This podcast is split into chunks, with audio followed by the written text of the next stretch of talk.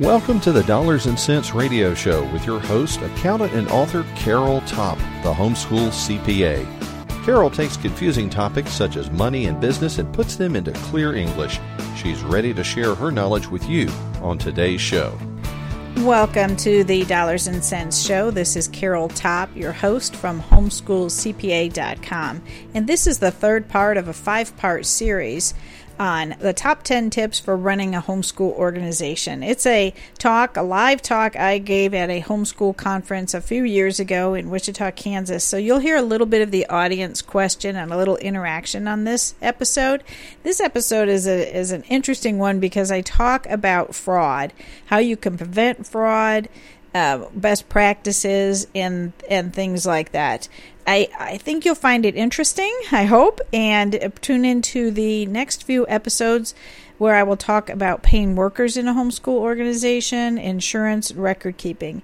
And the previous episodes uh, on these top 10 tips series were about board duties and bylaws and having a board and a tax exempt status. So we packed a lot of stuff in, and I hope you find these short podcast episodes interesting. As always, there's more information to be found at homeschoolcpa.com.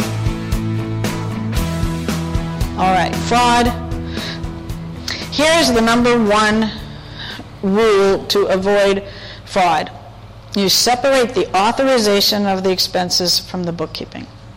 So I was treasurer, and when I was treasurer, we had a budget that was approved, and I would um, get receipts to me. No, re- uh, reimbursement forms would not come to me. They might shove them in my mailbox, but I handed them to my board president, and I said, "Do you authorize this expense?"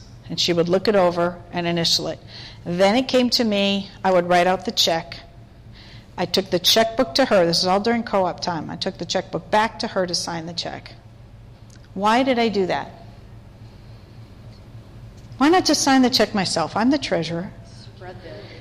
Separation of duties, accountability. The person who has the, uh, the bookkeeping, record keeping, responsibility does not have the authority to approve expenses or the authority to sign the checks. More than one set of eyeballs on the money at all times. So the woman who took over for treasurer for me would get up during co op and she'd say, Make sure you get your receipts to me today and I'll get you a check by the end of co op. Made me cringe. And I thought, I tried so hard to set the example. No, the treasurer does not approve expenses, and no, the treasurer does not sign the checks. Is that awkward? Yes, especially if you know you're not co, you don't see them a lot or something like that. But the treasurer has limited powers because they're handling the money. The bank statements should get mailed to somebody other than the treasurer, and the treasurer should not be doing the bank reconciliations. Why not? Because the treasurer is the one entering the information. The treasurer, usually in small groups like ours, is also the bookkeeper. The bookkeeper should not check her own work. The bank reconciliation is how you check the treasurer is doing his or her job. It's like a quiz of the treasurer. The treasurer can't grade his own quiz, her own quiz. The bank reconciliation is how you make sure the treasurer is doing their job and catches any mistakes Okay, we're not accusing every treasurer of fraud, but catching mistakes. Oh, I forgot that deposit. Oh, I forgot that somebody used the debit card, or I didn't know somebody used the debit card. The bank rec is how you check. Does that make sense?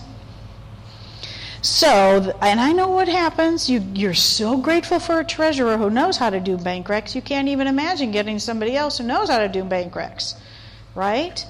And what if that treasurer has everything on her computer, her laptop, not even her laptop, her desktop in her home? How are you going to do a bank reconciliation when it's in her house?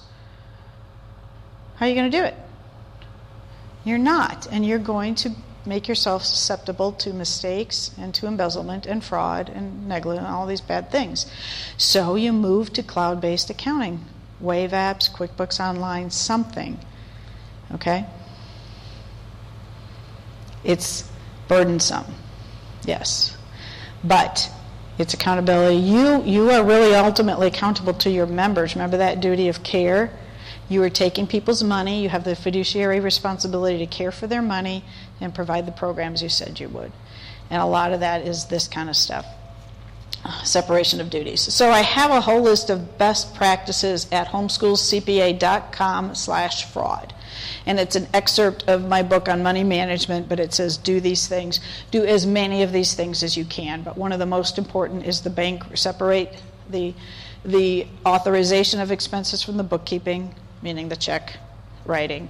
Have somebody else sign the checkbook, have the bank statements go to somebody else, have them open up the bank statements and look at them and then hand them to someone to reconcile it, and it shouldn't be the treasurer. These online accounting packages are fabulous because more than one person can sign in. Okay?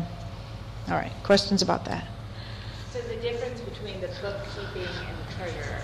Usually they're the same. it was all kind of. They're usually the same. The bookkeeper usually does, the treasurer usually does all the bookkeeping in small nonprofits, So yes. The bookkeeping is where you sign the checks. No, the bookkeeping is where you enter the transaction in the books. It is the keeping of, and usually it means accounting software or a spreadsheet. Somebody else should be signing the check. Some, right. Somebody else. Somebody else should be signing. Entering it in the computer. That's the bookkeeper's job, which is usually the treasurer enters it in the computer software, prints out the, the financial statements, takes them to the board. That's the job of the treasurer. Okay, and usually the bookkeeper's the treasurer here. What the treasurer should not be doing is signing checks. Because it's too easy to commit fraud. If she's got the checkbook and she can sign the checks, she can empty you in a minute. She can create fictitious accounts, fictitious vendors, fictitious members, right? And she's signing checks. So the check gets printed up by her and handed to someone else to sign. How big do you have to be before you require two signatures? Like, Two signatures, you know, it's just not done very much anymore, to be perfectly honest. Like if I submit a receipt for it, doesn't matter how much, when I get that check back, it is signed by two.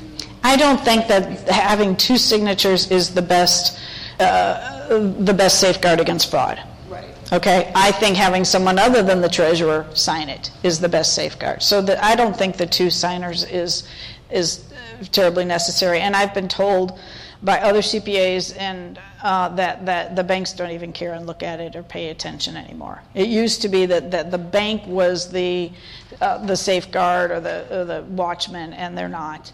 In my church, we raised the threshold of the dual signatures to be $2,000 or something like that. So it's only a, quite a high level when two signatures are required. And when I was church treasurer, I got called in maybe twice a year to sign checks that needed two signatures, but that's about it. Uh, okay, so I'm not, I'm not, that was, that's not really on my list of, of um, on that checklist, two signatures. Now, I'm sorry, let me, let me, let me, let me caveat that by saying on the signature card of the bank, two or three people sh- should be allowed to, to sign checks, but you don't have to have two signatures on every check. Yeah. Like with QuickBooks Online, is that, is that one subscription that you still pay for, or do you have to license every user? Do they have their login? share? Uh, QuickBooks Online has different levels, so I can't remember, but I think like at one of their lowest level, you can have three people who can sign on, and then they always have your accountant can sign on for free. So you can always ma- add your accountant, which is usually outside, like me, somebody outside the organization. And then if you need to add more people, it costs more money per month. Okay. And then with QuickBooks Online, I'm not quite sure with Wave apps, that's the free one, but I know with QuickBooks Online, you can set levels of control.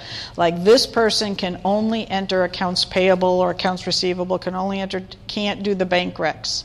So you, you can kind of limit what the people can see or do, which are good safeguards. Thank you for joining the Dollars and Cents Radio Show with Carol Topp here at the Ultimate Homeschool Radio Network. For more helpful information, visit Carol at her website, homeschoolcpa.com.